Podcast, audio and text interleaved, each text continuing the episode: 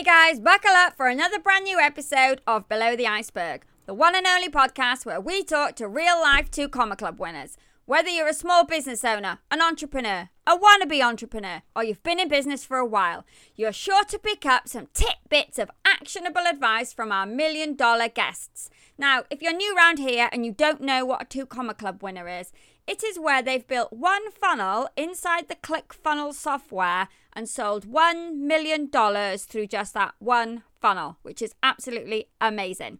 Now, in today's episode, I'm really excited to be talking to somebody from London, which is awesome. We don't get many people from the UK on the show. So today's guest is Stas, and he went from being a car parking attendant at Heathrow Airport to becoming a million dollar entrepreneur and achieving the two comma club in under 11 months, which is amazing. So let's dive in and find out what he does and all the unexpected things that have happened on his journey to the coveted million dollar funnel. Welcome, Stas, to Below the Iceberg. Thank you very much for having me. Awesome. I want to say a massive congratulations for getting a two comma club award.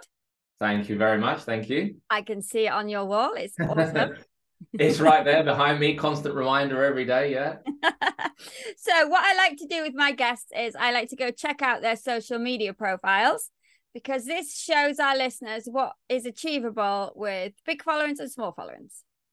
Yeah, so, it's a great idea. Okay, so this is what I discovered about you. Okay, Instagram, 863 followers. Oh, and if I get anything wrong, please do let me know. Will do. um, you've got 1.8 thousand friends on your Facebook profile. You have a Facebook group with 763 people in. Yeah. TikTok, 207 followers. Yeah. YouTube, 446 subscribers. Yeah. I didn't check Twitter. Are you on Twitter? Uh, not really. I have a Twitter account, but I haven't used it in like a decade. So yeah. Yeah. Okay. And um, LinkedIn. Are you on LinkedIn? I am on LinkedIn. Yeah, I think I've got like six or seven hundred connections. Five hundred plus. That's all you need to know, right? yeah. Okay. So do you want to tell our listeners exactly what it is that you do? Yeah, sure. So um, I have an online education company that helps online entrepreneurs, coaches, experts, consultants make their first or next 100K. And once you make your first or next 100K, then it's about being consistent to make your first or next million. Okay, cool. Sounds interesting. Um, oh yeah, another thing I want to say is awesome to have another person from the UK on. yeah, we've only had about we're, we're, we're, massively outnumbered, Polly. So uh, we gotta we gotta do our best. yeah. Okay, so when did you actually hit the million dollar in sales? Um, so we hit that. So we did it. Firstly, we did it in eleven months. Once I finally pulled my finger out of what I was doing, that's awesome. Um, we hit that in March of this year. All right. Okay. March yeah, of March. this year. So, and it only took you eleven months to get there. Correct. That is amazing. So, were you? Was the two comma club a goal?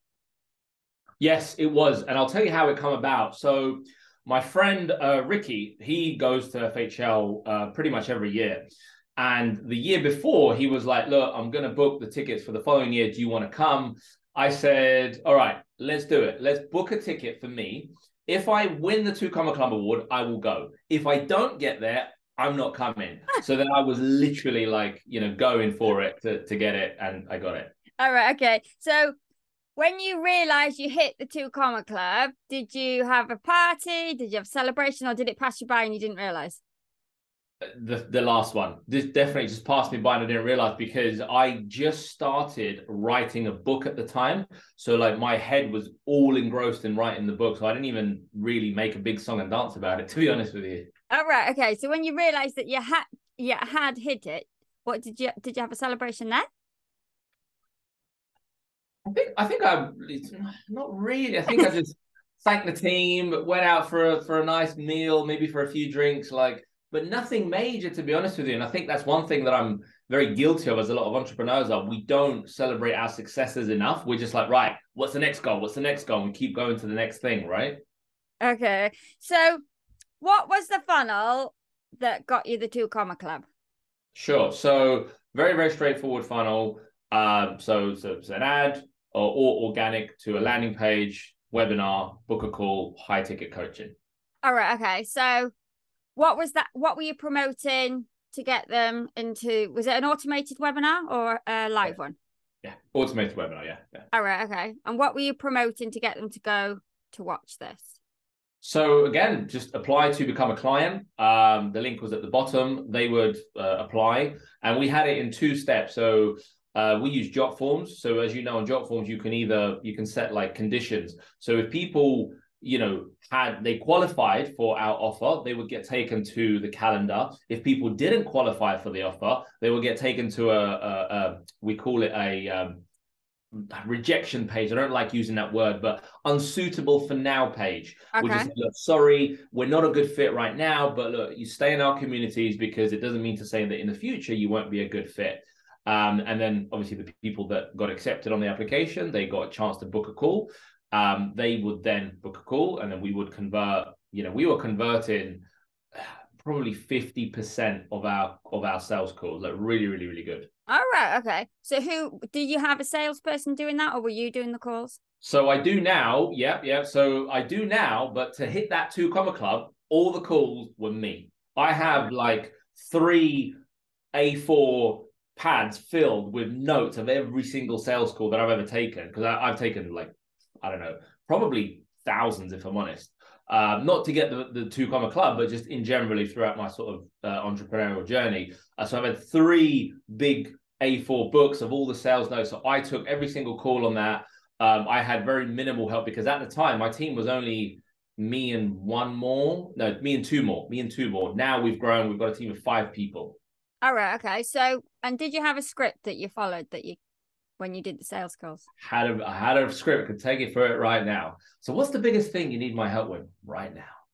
That was the first question. All right, okay. And how did you come up with your script? Did you make it or did you get a script from somebody else and then you tweaked it for yourself or how did that come about? Yeah, so uh, like all these things, you learn a bit from people and you take the best bits, what you think applied to you, and you put together your own thing. So that's what I did. Um, I learned from like you know all the top people in the industry, and I made my own script because what I found predominantly our audience was the UK for that particular funnel. Uh, what I found was that the, the the approach for the UK audience is a little different to like the Americans or the Canadians or the Australians, as you probably know yourself, right? Um, so yeah, I, I adapted it to our audience, to their pain points, and to be honest with you, the script is I don't like calling it a script. I like calling it a conversation because it's literally like a conversation with the prospect where they feel like we genuinely care about them because we genuinely do. But, you know, we've had people on our call say, wow, like nobody's ever given me this time, this much attention, written down and listened in so much detail. And that was a, a huge factor in our high conversion rate. All right. What? Listening. Listening. Yeah. We literally on our calls, we do I have a I have a 90-10 rule. So you should be doing 10% of the talking, your prospect should be doing 90% of the talking because you should be asking them powerful questions. That's what it that's what closing is, is asking the right questions. Okay, awesome. So when you were before they got to that stage though, when you had ads, was it ads that you were predominantly using or organic? Yeah, it was it was actually a mixture. It was really 50-50. So we had some ads going, but then we had some organic because the two work hand in hand. Um, because you see, I, I I always say there's three types of buyers. There's like the today buyer that sees your stuff, instantly loves it, a hyperactive will go and book a call or buy whatever you're selling. There's the tomorrow buyer, which you know maybe from day one to day 30. So you need you know the email sequence, a bit of nurturing, and all the rest of it. And Then there's a future buyer who will follow you for from a month to a year and then they'll buy. And the only way to keep them in your communities is to do organic. So we combine paid with organic to not only grow that kind of community, but also keep nurturing people over over a longer period of time. So when were you directing people into your Facebook group? It's a free Facebook group, is it? It's a free Facebook group. Yep, yep. So um, to be honest with you, what happened was um, whether you got accepted or or not accepted on the application stage, we either took you to the non-acceptance page, which said, "Look, go and join, go and join our free community. We've got plenty of good training in there." Blah blah blah. if you got accepted, you got sent to what we call a homework page. Now, that homework page had everything about the program, the results, what you get, all the stuff that people ask. And it also had a link to join our Facebook group. So we're always, you know, looking to, I call it the, you know, the maze. Once they get into the maze and the ecosystem, that it's not a question of if they buy, it's a question of when they buy. And as long as you never stop providing that value, never stop, you know, nurturing them, never stop showing them and showing up for them, they will turn into a customer. It's just a case of when, not if. So what were you actually what was the actual thing that you were selling on that funnel? Sure. So it was take your knowledge and turn it into a business. So I have two avenues. See, I've come to the realization that most people online sell their knowledge in some way, shape, or form. Now, you can either sell your knowledge and expertise, or you can sell other people's knowledge and expertise as an affiliate or you know as a third party, whatever it is. So that's what the offer was. It was right. Do you have expertise that you want to turn into a business that you want to build an online course with? You know, a, a, a high ticket coaching program, a low ticket coaching program, an evergreen webinar. There's that element. Or look, I don't have no expertise because I maybe, you know, work the night shift in Tesco's or something like that. I can't really turn that into a product. So what we did is we helped people um, find knowledge that they could sell as an affiliate, maybe services, software, courses, and help them set up the systems to get that going. Because the process for selling one or the other is like so, so, so similar. And how I started is I started with affiliate stuff as well. Like I came into this industry from a from a car park. I had no knowledge to sell. Like I came from a car park. Yeah, so we're, like, we're going to dive gonna... into that. We'll dive into that soon. so, so I started with affiliate, and then once you kind of learn the skills, um, it's the natural route to a beginner. Beginner. It's right. Let me sell affiliate stuff first, and then that then transforms into um, you know you say right. Do you know what? I can have my own product here. So yeah. So that that's the the, the, the basis of the program. All right, okay. And was it um done done with you? Was it group coaching? Yeah, it was group coaching with unlimited one to one support because I'm a like my biggest passion is really helping people and seeing them get the results that I know that they can get. So I never like to limit people. Oh, you only get an hour a week or an hour here. I I literally go above and beyond and spend as much time as you know the students need and what I find is that the better your program, the less time they need your one-to-one help or any kind of additional help, uh, which also puts more pressure on me to deliver a great product and a great program. That's awesome because not many people do that, do they? They just go, "These are the set calls, and that's all you get." Yeah, and and and like uh, if you ask anyone in my team, we have a we have a culture. We have we call it the Rolls Royce culture. Would roll like if you walked into a Rolls Royce showroom, how would you get treated? Well, the same way you'd get treated in a Rolls Royce showroom is the same way we treat our clients and customers. We want you to feel special. We want you to feel like part of the family, not like another number and the clock is just ticking. You know what I mean? So, so that's a, that's an ethos that, that that we've adopted. Awesome. That sounds really good. Okay, let's do a little bit of a rewind. so we're going to take you back to your childhood. So, where did you grow up? What was your childhood like? Sure. So I was actually probably guessed from my name. I was born in Russia. So I was born in Moscow. All right. Okay. Um, in in Russia, and then we moved to London when I was six years old. So I didn't actually speak a word of English. Um, oh wow. So we so we moved to London. I remember I just started year two in primary school. Not a word of English. All I knew was yes, no, thank you. Uh, and I grew up in a place called Northolt in West London. If you know, probably don't know where that is. No. Um, so grew up there, went to school there. Uh, you know, pretty much grew up there. Then I was heavily into ice hockey, and right. I've always dreamed of becoming an ice hockey player. So, like, if you Google my name and you go to photos, you'll see a ton of hockey pictures. um, but then what happened was, so I moved to Canada. I started playing out there, like pursuing the dream. All right. Okay. When did you move there? How old oh, were you? I was like 16, I think, at the time. Yeah. All right. Okay. 16. On your own? On my own, yeah, yeah. I went to basically like an academy, sort of like a boarding school where we all lived like with 15 other guys in a house. We would train in the mornings, go to school, train in it after school, and yeah, all that kind of stuff. Wow. What was it? Just rewinding a little bit. What was it like? Can you remember moving here and not knowing English? Um, I re- I'll tell you one thing I remember. I remember wanting to play football with a bunch of kids outside, but I didn't know how to ask them. So my mum, I went to my mum and I said, like, how do I say, you know, to play? Because like you're a six year old kid, you got all this energy, you want to play, right? But you don't speak the language. So she just said, like, I think the word she used was like, please play football. and so I would literally just say that and I'd just start, and they were like, yeah, yeah, yeah, come, come. And then, you know, we'd, we'd start playing football together. So it was obviously a bit scary, but you always look up to your parents to guide you. And it's like, you know, okay, well, how do I get more involved? How do I connect with these children and, and, and do the similar activities? You know what I mean? So could they speak English, your parents? just whatever they read in the translation. All right. Okay. So so what would what did they do for work when they moved here? So again, just like whatever they had to, I think. I think for a while we were like on benefits, so like really, really poor, if you want to call it that.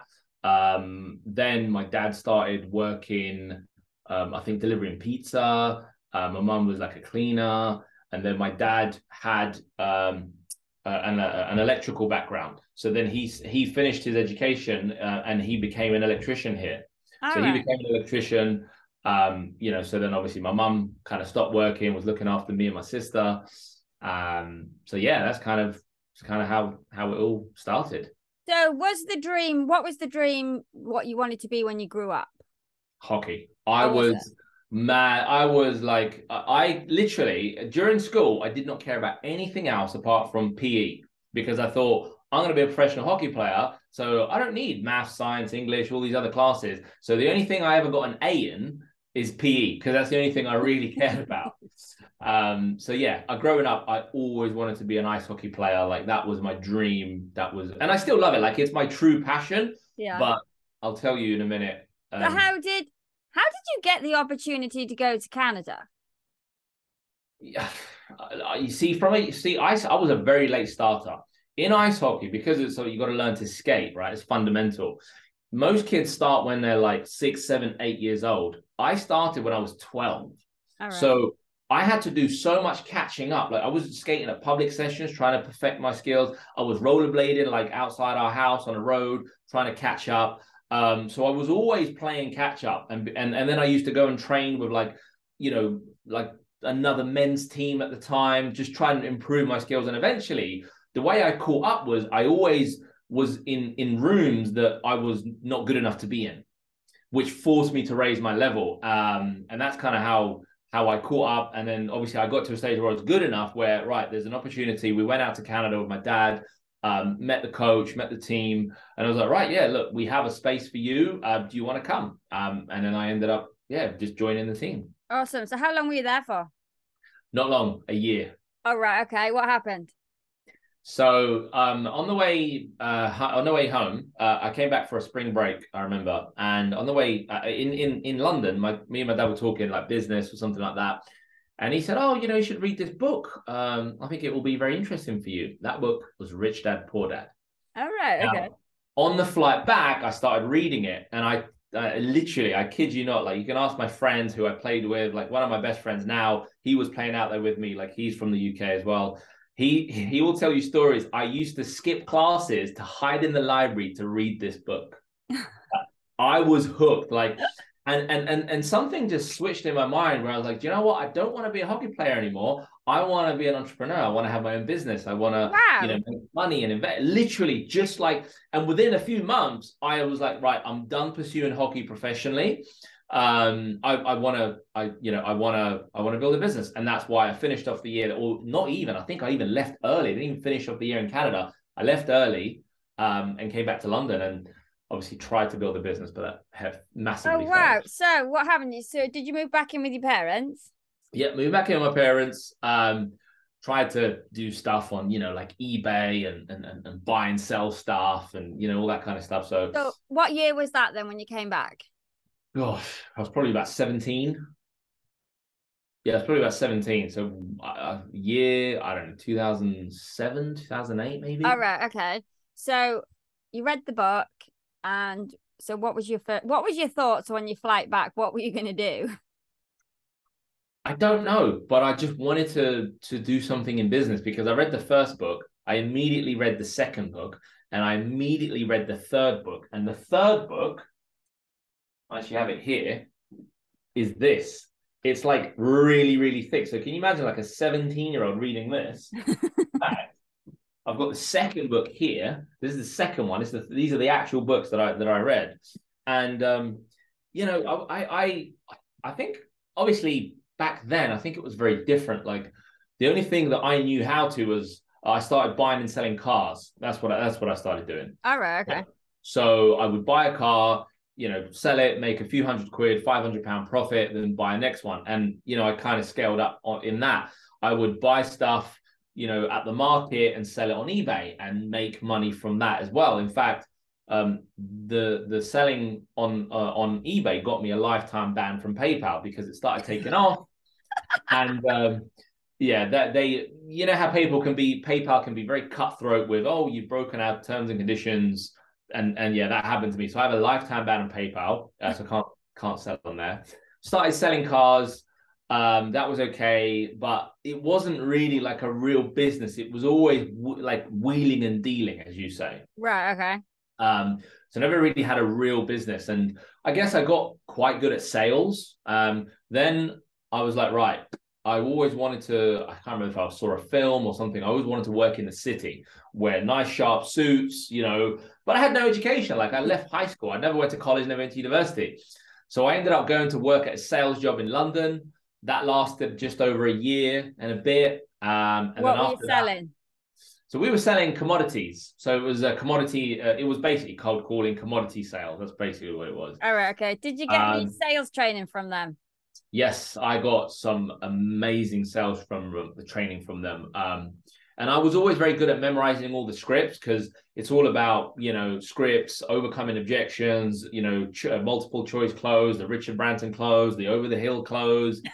and I was I learned them so well that when I was on the phone with a prospect, if they threw an objection, I could just like, right, I'm going to use this objection script, or I'm going to use this, or I'm going to use that close. So I got really good at that. But what happened was that company shut down just after a year, uh, about a year and a bit. That company shut down. So then I was left like, oh, right now what? And that's when I ended up um, having to get a job at uh, the car park. All right. Okay. Purple parking. That's the one. At Heathrow, was it? That's the one. Yeah, yeah. So what what did you do there? it's probably easier to tell you what I didn't do there. So I started. Uh, so firstly, my mum, uh, one of my good friends from high school's mum worked there in the HR department, and um, she was the one that got me the job there. And I started off as a casual, you know, casual hours uh, in the call center, just answering the phones. Hello, welcome to Purple Parking. Have you parked with us before? Can I take your registration number, please? Like I can still do it. Um, and and and are you using the same vehicle this time, sir or madam? So so so I started off as a casual in the call center, and then like this was on minimum wage, it was like six pound eighty or seven pound twenty in those days. I can't remember exactly how much. And I went to every department. So I, I did customer relations where people would complain about their damaged cars. I then did like the bus controlling because we had a park and ride operation where customers would drop their car off, get in the bus, go to the airport and come back. So I controlled the buses. I did uh, key management because you can imagine there was like 10,000 cars on site. There's 10,000 keys. It's a big, big operation. Um, so I did that. I then, after a few years, uh, got uh, made a supervisor, but that put me on shift. So I was I did a shift where it was seven days on, seven days uh, sorry, seven days on, three days off, seven days on, four days off, and I did that. And then I, after doing that, I got promoted eventually to a general manager. And my salary, uh, before I left or before I got made redundant, was just over fifty thousand pounds. All right. Okay. So it wasn't a bad job. Okay. So how long were you there in total? Seven years. Oh wow, seven years. So, how did you get made redundant? What happened there? So the site that we were the site that we were operating from in in Heathrow, um, um, it was a former gaswork, like it was a huge, huge gasworks, and you know for over the last ten years they kept talking about that land being redeveloped, redeveloped, redeveloped, but it never happened. And like literally every year there was talks of uh, jobs are going to be going because we're going to have to get smaller because there's not going to be enough space blah blah blah. But this never happened. So it's kind of like i'm sure if you have a job everyone there's waves of redundancies and then it doesn't happen and then another year goes by it doesn't happen. So i was like yeah yeah whatever. So eventually the bulldozers moved in onto this site and started doing some developing on a section of the land. So we decreased a little bit. So i was like okay cool. But then this lasted for like two years I was like, oh, okay, it'll be fine, it'll be fine. Um, and then one day, um, it got to a stage where I, I came in the morning in the office, and my director said, "Look, I need a word," and I knew it wasn't good news because it was first thing in the morning, and it's never good news when he wants to see you first thing in the morning. and he just said, "Look, I'm really sorry, but the developers are taking over a lot of the land, and we're shrinking down to like you know ten percent of what we are now. We're gonna have to let you go." Oh wow! And that's kind of how it happened. So you, you know, I went from, and I just had a baby. So uh, my wife and I just had a baby, just had Ava. Um, she was two months old. I was on 50, just over fifty thousand pounds a year with some benefits um, to nothing. so, did they give you notice, or was it goodbye there and then? They gave me a piece of paper, a literally, I probably still have it somewhere. I don't know. Uh, literally a piece of paper where they they said right you got to go on the gov the government website fill this in and you may or may get some sort of redundancy pay. So all i received and because i was still young i think i was in my my my, my late 20s um i received very minimal redundancy pay. So it's not like you know i got 20 30,000 for leaving. No i literally got like the minimal. It's probably like 3 or 4 months wages in advance and that was it. Yeah it's down for how many years you've worked there usually isn't it that's it. That's so it. you've just lost your job. You've just lost fifty grand a year. What what's going through your brain? Fear. The biggest amount of fear and just pressure, right? Because you know you're living on you know outskirts of London. You've got all these bills to pay. You've got you know a wife who's still on maternity. You've got a, a two year old baby it's on you, right? It's kind of sink or swim. It was a, it was scary. Like I'm, I'm not gonna, you know, lie and say, oh, I wasn't. I was scared. I was petrified. It's like, what am I gonna do now? But I knew that I made a decision because in that moment I realized one very, very key thing is that I thought I had a safe and secure job, and the harder I worked, the more secure my position was. And I believe that this is the lie that millions of people live under, thinking that their job is safe and secure. Yeah. And it's only when you run your own business you realize how fragile things can really be. So I made a decision. I said, right, my this company was in charge of my financial destiny for the last seven years. I never want somebody else to be in control of my financial uh, de- uh, dependency. I was fully dependent on them for that paycheck every single month. And I guess it only really hit me when that paycheck got taken away. And so, so you know, I looked for other jobs in a similar role, but they're all paying about half of what my job was paying. You know, they were they were very generous, and I did work really hard. I, you know, I, I did work really hard. I was always a hard worker.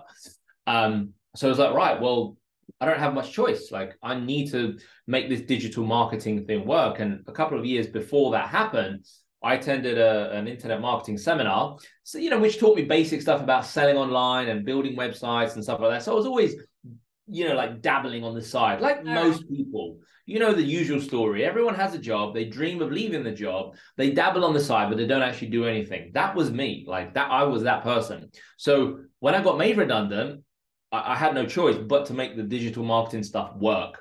Um, so I started selling services, like real basic, basic services to local businesses, like website building, uh, you know, social media posting, um, uh, some search engine optimization, which sounds complicated, but to rank a local business for a local search term is incredibly simple. um, yeah. So, so I started doing, I started doing that. Okay. So, how did you find some customers? I was the networking nerd. I was at every networking event. I joined every chamber of commerce, every business thing locally that was available, every Facebook group. I was in there, um, you know, just just seeing if there was anyone that needed my help. So just just the you know flyers um, uh, when I had when I went to it. Sorry, business cards, not flyers. Every business uh, networking event, I obviously go and give out your you know your cars like everyone says you know which now is just the most ridiculous thing but you know i didn't know anything else. I was desperate. I was like look take my card. Take i can do this. I can do that. Um so that's kind of how i and after a couple months i landed a few clients which was just about enough to cover the bills and everything. All right okay. So continuous clients were they? Not just one-offs? It, it was a mixture of continuous and one-offs. All right okay. So how long did that go on for then? How long did you do that? So that went on probably for about a year. Um, and obviously, you get better at things. Uh, you take on projects that you're not qualified to do, and then you learn and figure out how to do it. And then eventually, it got to a stage where I needed to hire freelancers because I couldn't cope with the amount of work that was coming in. So then I kind of scaled up into an agency model. Okay. Um, and in between this time, by the way, uh, my wife got redundant as was made redundant as well. So she was on maternity, but she got a letter a few months after I was made redundant to say, "That's it, no more." Um, so that added even more pressure. So I had to give out even more business cards oh, wow. to get more clients. So it was a real, you know, it was a real kind of stressful time. And um, yeah, but you know, I just I literally had no time to myself, no time for anything else because my focus was on just to make some money. Like I was taking clients for a hundred pounds, two hundred pounds. Like I was like the cheapest marketer that you could find. that was me because I was so desperate for for any work. Um, you know, that lasted about a year. Then after a year, we kind of scaled into an agency. I had some freelancers working with me, all kind of remote people. Um, and then I niched down specifically into chatbots, if you know. All right. Yeah. Okay. So how did you make that move?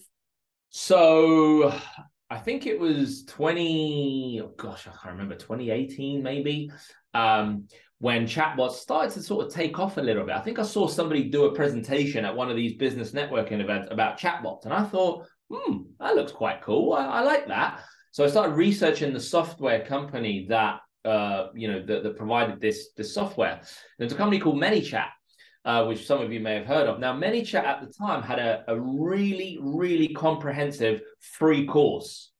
Like it would because it was this new thing that not many people had heard of. They didn't know how to use it. So it was in ManyChat's interest to develop a program that taught people how to use it. So I studied that program for free, completed it. They then had a, a, partner program where if you pass a couple of tests and demonstrate, you know, some work on a few clients, that you could be made like a an accredited partner of ManyChat, and they would put you on their agency listing. So I did that. I I I started using chatbots to you know generate leads, to quiz funnels, to do spin the wheel games, and you know add to messenger ads and things like that, which got really really good results. Uh, but then what happened was a bunch of people started asking me, you know, all right, what is this chatbot thing? You seem to be doing quite well. Like, can you show me how it's done? Um, and then they started asking for my advice, my advice. And then that was the birth of my first ever, I guess, online program when I created something called the Chatbot Academy, teaching right, okay. local business owners um, and people that sell online how to use chatbots for their business. Okay. So was that? Did you? How much did you sell that for? So that was nine nine five. All right, okay. And was that uh, just a course, or did you do it with them? Uh, yeah, that was literally just an online program because the only model I knew. So rewind probably a, a year before that. Um, one of my clients was in the seminar industry, and I was writing email copy for him. So I would write email copy for him. Um, so like if you think of any marketing role, I've done them all as well. Like it's a bit of a pattern. I end up doing everything, before, you know, before I get other people in. So I was doing email copy for him, and I remember writing this email copy for him, and then he would send it out, and one of his customers emailed back and says, "I really like this copy. Who did it?" So he put me and her in touch, and she said, "Look, can you show me how to do this?" And I was like, um, "I mean, uh, yeah, I guess. I, I don't know." Like I usually do this for people, but if you want me to show you, I guess. And I said, How much have you got allocated for this? She's like, A hundred pounds. I was like, Okay, done. So for for a hundred pounds, we got on the phone. I showed her how I wrote email copy, the structure and everything. And it was literally, it took us half an hour. And I was like, wow, she just paid me a hundred pounds to hear a piece of advice from me. This is insane. So I started looking into the whole online learning, you know, uh, e-learning, online education, the online course model, and the only model I knew was like online courses. So eventually, once I had something that was worth selling, which was, in my opinion, the chatbot thing, I turned that into a course, and literally that was just a bunch of videos. Um, yeah, and there was maybe e- I think email support with that as usual, but but that was it. All right, okay. And so you did that. Did you still have your clients at the same time then? Yep, still have my clients. Can't afford to give them out. so how did that evolve to the next stage then? So what happened was, um, once I built the course, um, and looking back in hindsight, I would have done it the other way around. I would have sold the course before I ever created it, but that's hindsight for you. Yeah. I, I locked myself away for probably about six to eight weeks, recorded this course, bought this backdrop, cameras, lighting, everything, recorded it. And I was like, right, now I need to sell it. Gosh, Jesus, I've done all this hard work. Now I need to sell it. So I had a bit of an audience at the time of like business owners and, you know, small time entrepreneurs so I said, right, I'm going to do a webinar, show you how you can, you know, use chatbots for business. And I remember thinking, right, I'm going to sell it for 995. Let's see what happens. And obviously, I've been on many webinars in the past. I kind of knew how it worked, structured a presentation, made an offer in the end. And the first time round, I think I did about, gosh, I think it was about sixteen thousand pounds in sales. All right. Well, on the first mm. one on the first time to sell that chatbot program. Well, that was awesome. How many how many people did you have on? Contest probably 40, 50, something like that. Um, and then I sent a replay out and we did like another seven grand. So it was like 20 odd, 25, 24 grand in sales. I was like, wow, that was insane.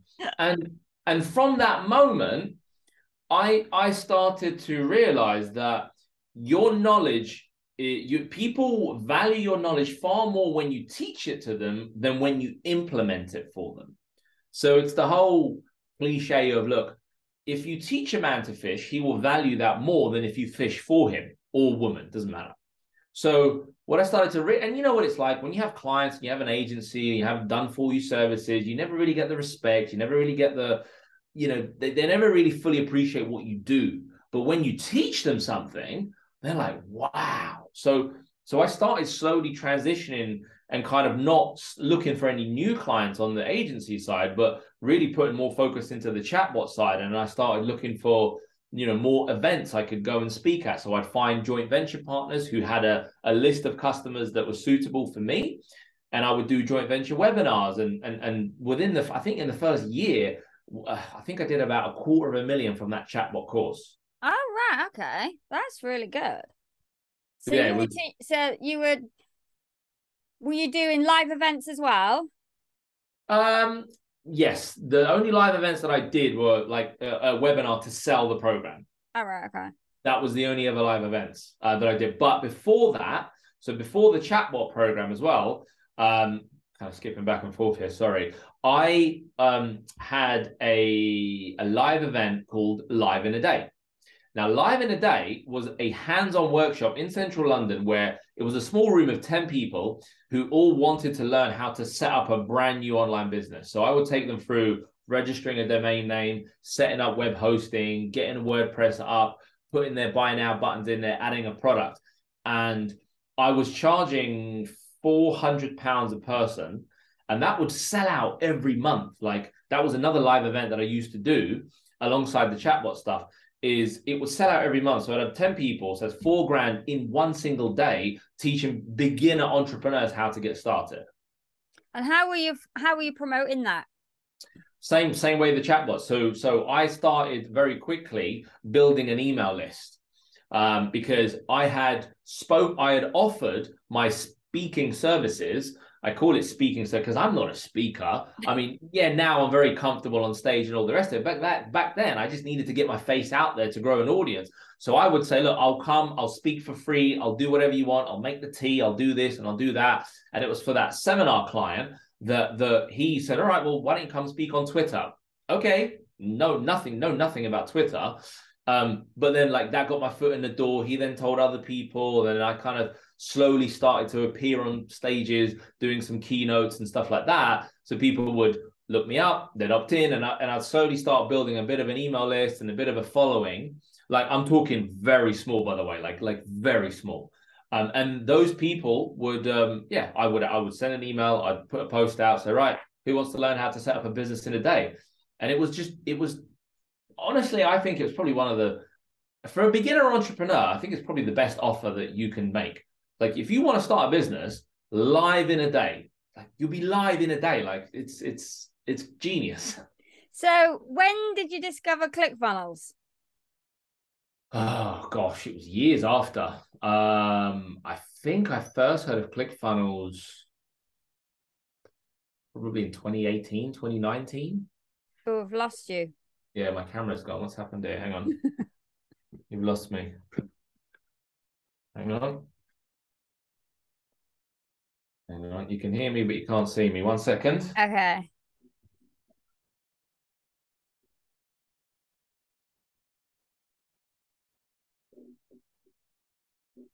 Oh, I'm back in the room. Yay. Awesome. Yeah. So when did you when did you discover ClickFunnels? So I'd heard of ClickFunnels. Um, I think a couple of years into this, um, but I never used it because I couldn't afford it. If I'm honest, like I thought, hundred bucks was a lot. So I was I used to use something called Leadpages. Do you remember Leadpages? Yep. Yeah. So I used to use that because that was like 20 bucks a month and ClickFunnels was like 100. I was like, all right, I'll use Leadpages. Um, and WordPress was free um, or you just need hosting. So I was a bit cheap. I'll be honest. Like I was that guy. I was like, I don't need ClickFunnels, you know, blah blah blah. So I, yeah, so I'd heard of it, but I never really started using it properly. I would say only last two years, about two years. All ago, right. Okay. Yeah. So so not not long at all. So how what happened then? So you did the live in the day. How did you come up with that idea? again, I think I saw somebody at a seminar teaching um, people how to set up websites, and they, everyone loved it. And I thought, wouldn't it be great to get people in the room to teach them this whole process step by step? And I was like, all right, cool, you know, live in a day. So, how long did you do that for? Did you do one every month? Did you say? I did one a month. Yeah, I did one a month. Uh, majority of times they sold out. Sometimes we'd get five or six on, but it was like, put it this way, I would always make what I used to make in a month at my car park job in a day, which for me was an obscene amount of money. Yeah. Like back then. Um, so I did that for probably a good three years, and I actually only stopped doing it just before the uh, the pandemic hit. Okay. So when you were doing that, when did you start giving up your agency clients?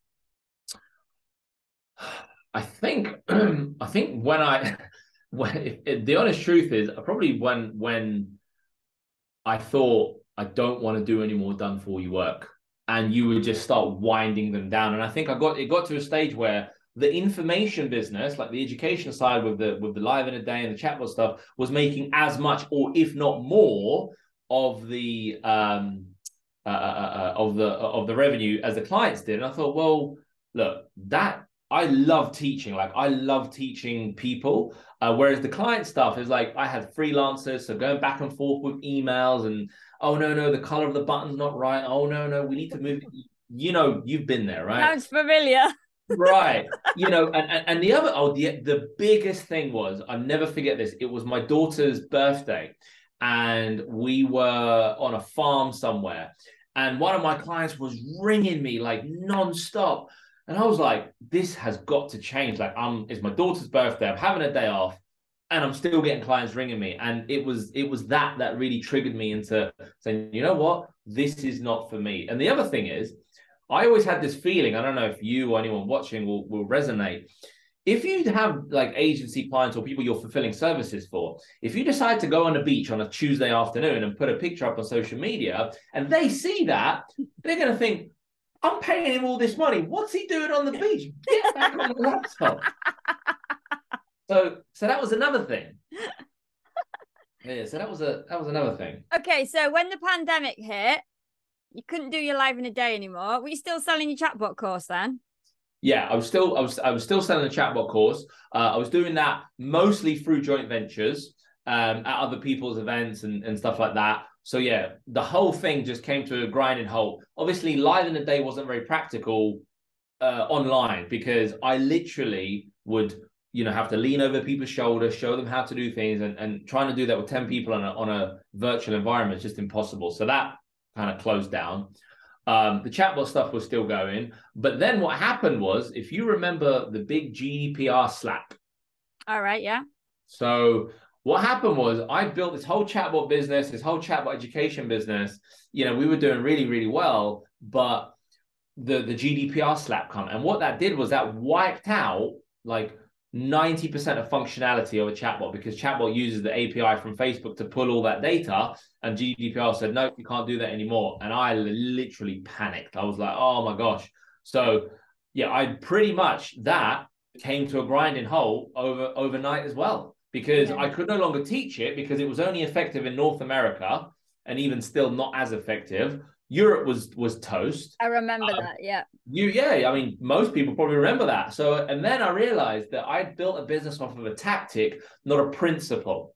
So then I went back to the drawing board and I started um, getting into the whole online coaching world and how to construct offers and high ticket sales and all this other stuff. Um, and yeah, that's that's kind of when I had to restart again and go into that world. Okay, so did you go find a coach? Yes, I did. Okay, and how did you decide who you were going to choose?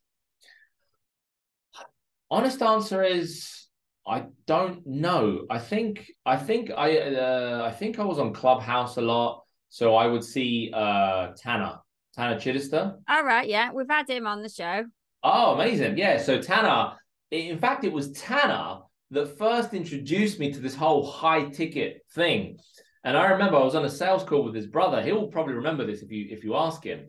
I said, "Look, um, I want to make a hundred thousand pounds a month, like because at the time I was investing like a big five figure sum, which for me was a lot of money. Yeah. But I wanted to make this work, and within I think the program was like four months. I think within four months I had hit. In fact, there you go. I had hit 100k in 30 days.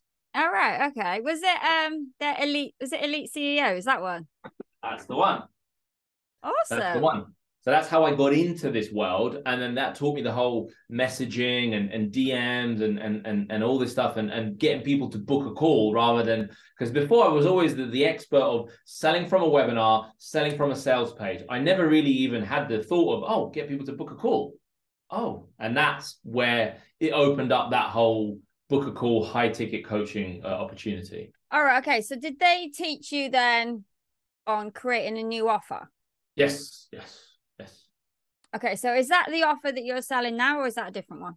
Uh, no, it's evolved like many, many, many times since then. But they introduced me to this whole thing of high ticket offers, how to create an offer, how to deliver an offer, how to you know generate leads and and and, and book calls using organic messenger DMs and stuff like that, shout outs, that whole model. Okay. Did you do did you try the shout outs? He talks about he talks a lot about shout outs when I spoke to him.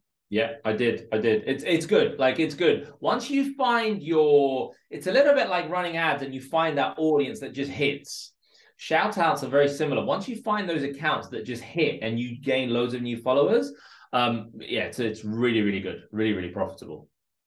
Awesome. So, what happened then? So, you started that program. Yeah.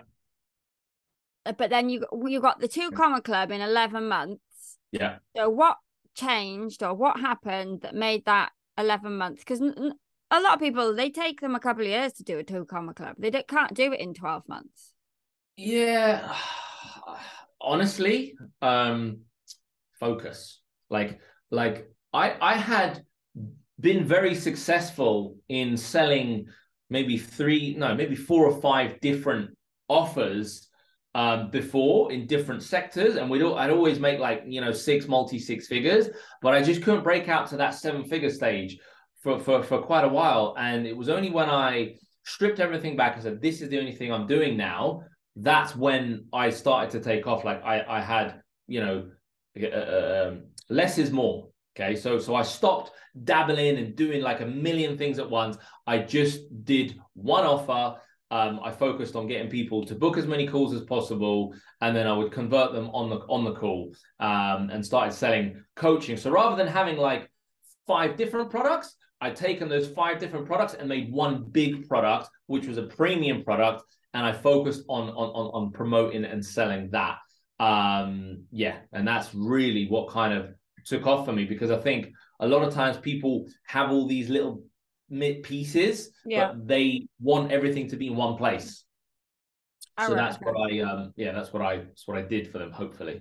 Well, obviously, because the results prove themselves. And who was your target audience for that new offer then? Um, so that was again, um, it was anyone that wanted to sell digital products online. In fact, the program was called Digital Business Coaching. So anyone that wanted to sell digital products online, because essentially an online course is a digital prog- pro- program. Um, you know, coaching is a digital product. Software is a digital product. Because once you understand how to sell online, you know, you you the way you sell, it doesn't matter what you sell.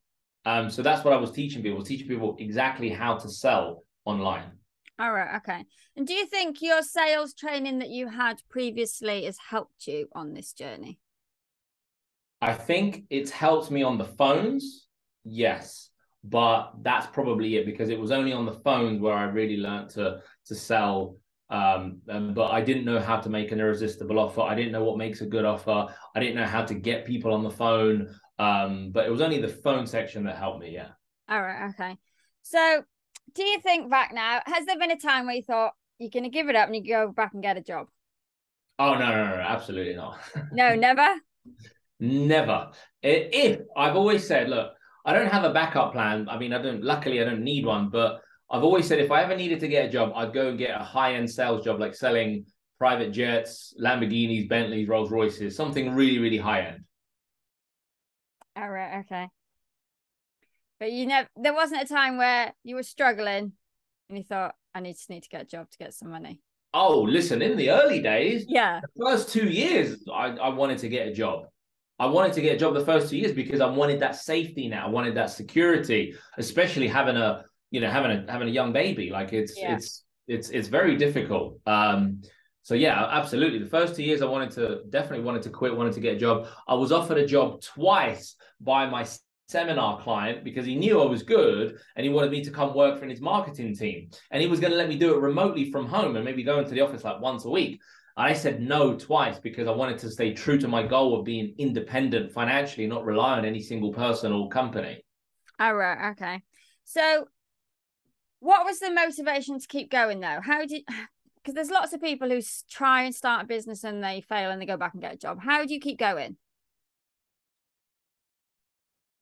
See, I say find a find find reasons come first, answers come second if you don't have a reason to keep going, it's going to be hard to keep going. My reason was I had, you know, people to feed, I had bills to pay. So I had to find the answers. But if you have no reason to make the money you want, you know, or, or, or you know, then it's going to be difficult unless you're super self-driven and you're like a, a, an Elon Musk type character. But what I've realized over the years as well is that like the way we got this the two comma club and everything i promise you i worked a lot less on the business to get that and i worked a lot more on myself. I became a whole different person through this transformation. And believe it or not the more you work on yourself the more you will become that person that keeps going that you know pushes through rather than you know gives up because people focus too much on the buttons yeah. and not enough on themselves and, and, and their habits and their their thoughts and, and, and everything they do.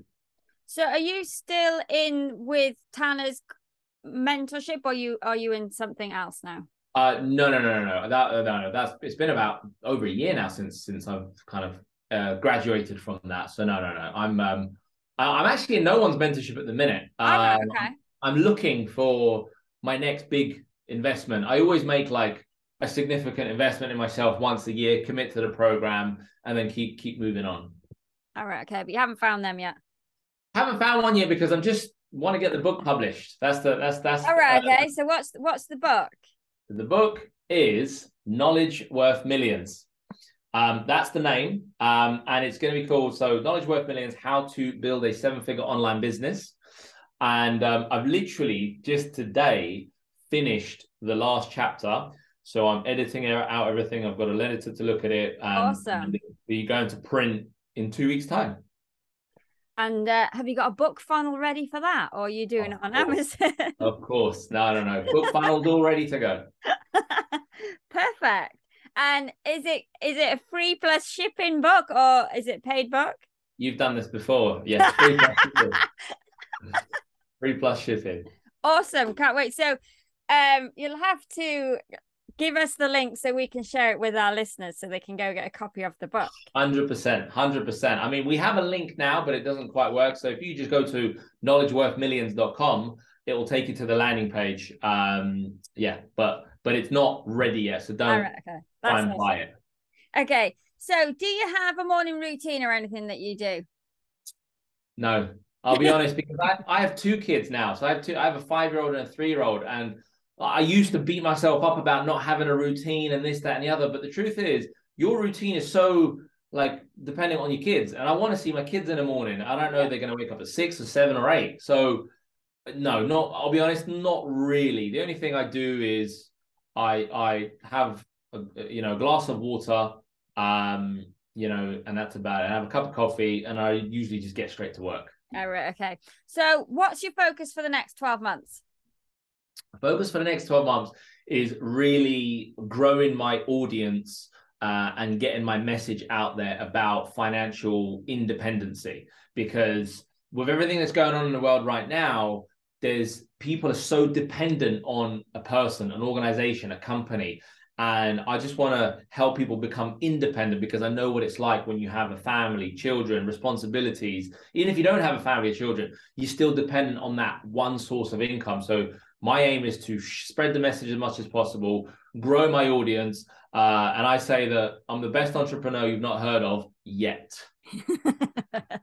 awesome. Right, I have one last question for you. Go for it. If you're going to be an animal for 24 hours, what would you be and why? The lion. That was quick answer there. Lion, because I think it's because of obviously like you know being a being a being a father, husband, and like call it the hunter gatherer, whatever you want to call it. I've had to take on those responsibility of a lion type character in the kind of human world. I've had to go and provide. I've had to go and make sure that my family have got a good good lifestyle, and you know we can. Ha- and I want to give them the best life. And yeah, so I've had to become a lion by default, really. So so yeah, that that's that's who I would be. Awesome. Thank you. Thank you so much for taking time out of your day today. It's been awesome. You're very welcome. Thanks for having me. It's been great. And if anybody wants to find out more about you, where's the best place for them to go? Uh, so my Instagram, uh, if you can spell my name, so stas.prokofiev, but I'm sure you'll have uh, We'll, links. we'll put it on the screen. Perfect. Perfect. okay, awesome. Thank you so much. Thank you, Polly. Take care. Bye, everyone. Thank you for listening. I really hope you enjoyed today's episode. If you did, please take a moment to leave us a five star review and subscribe to the podcast on your podcast software. It really helps us rank the podcast and get more listeners. And if you're over on YouTube, please subscribe and hit the bell. Every Friday, 8 a.m. GMT, we release a brand new episode. And until then, have a good one.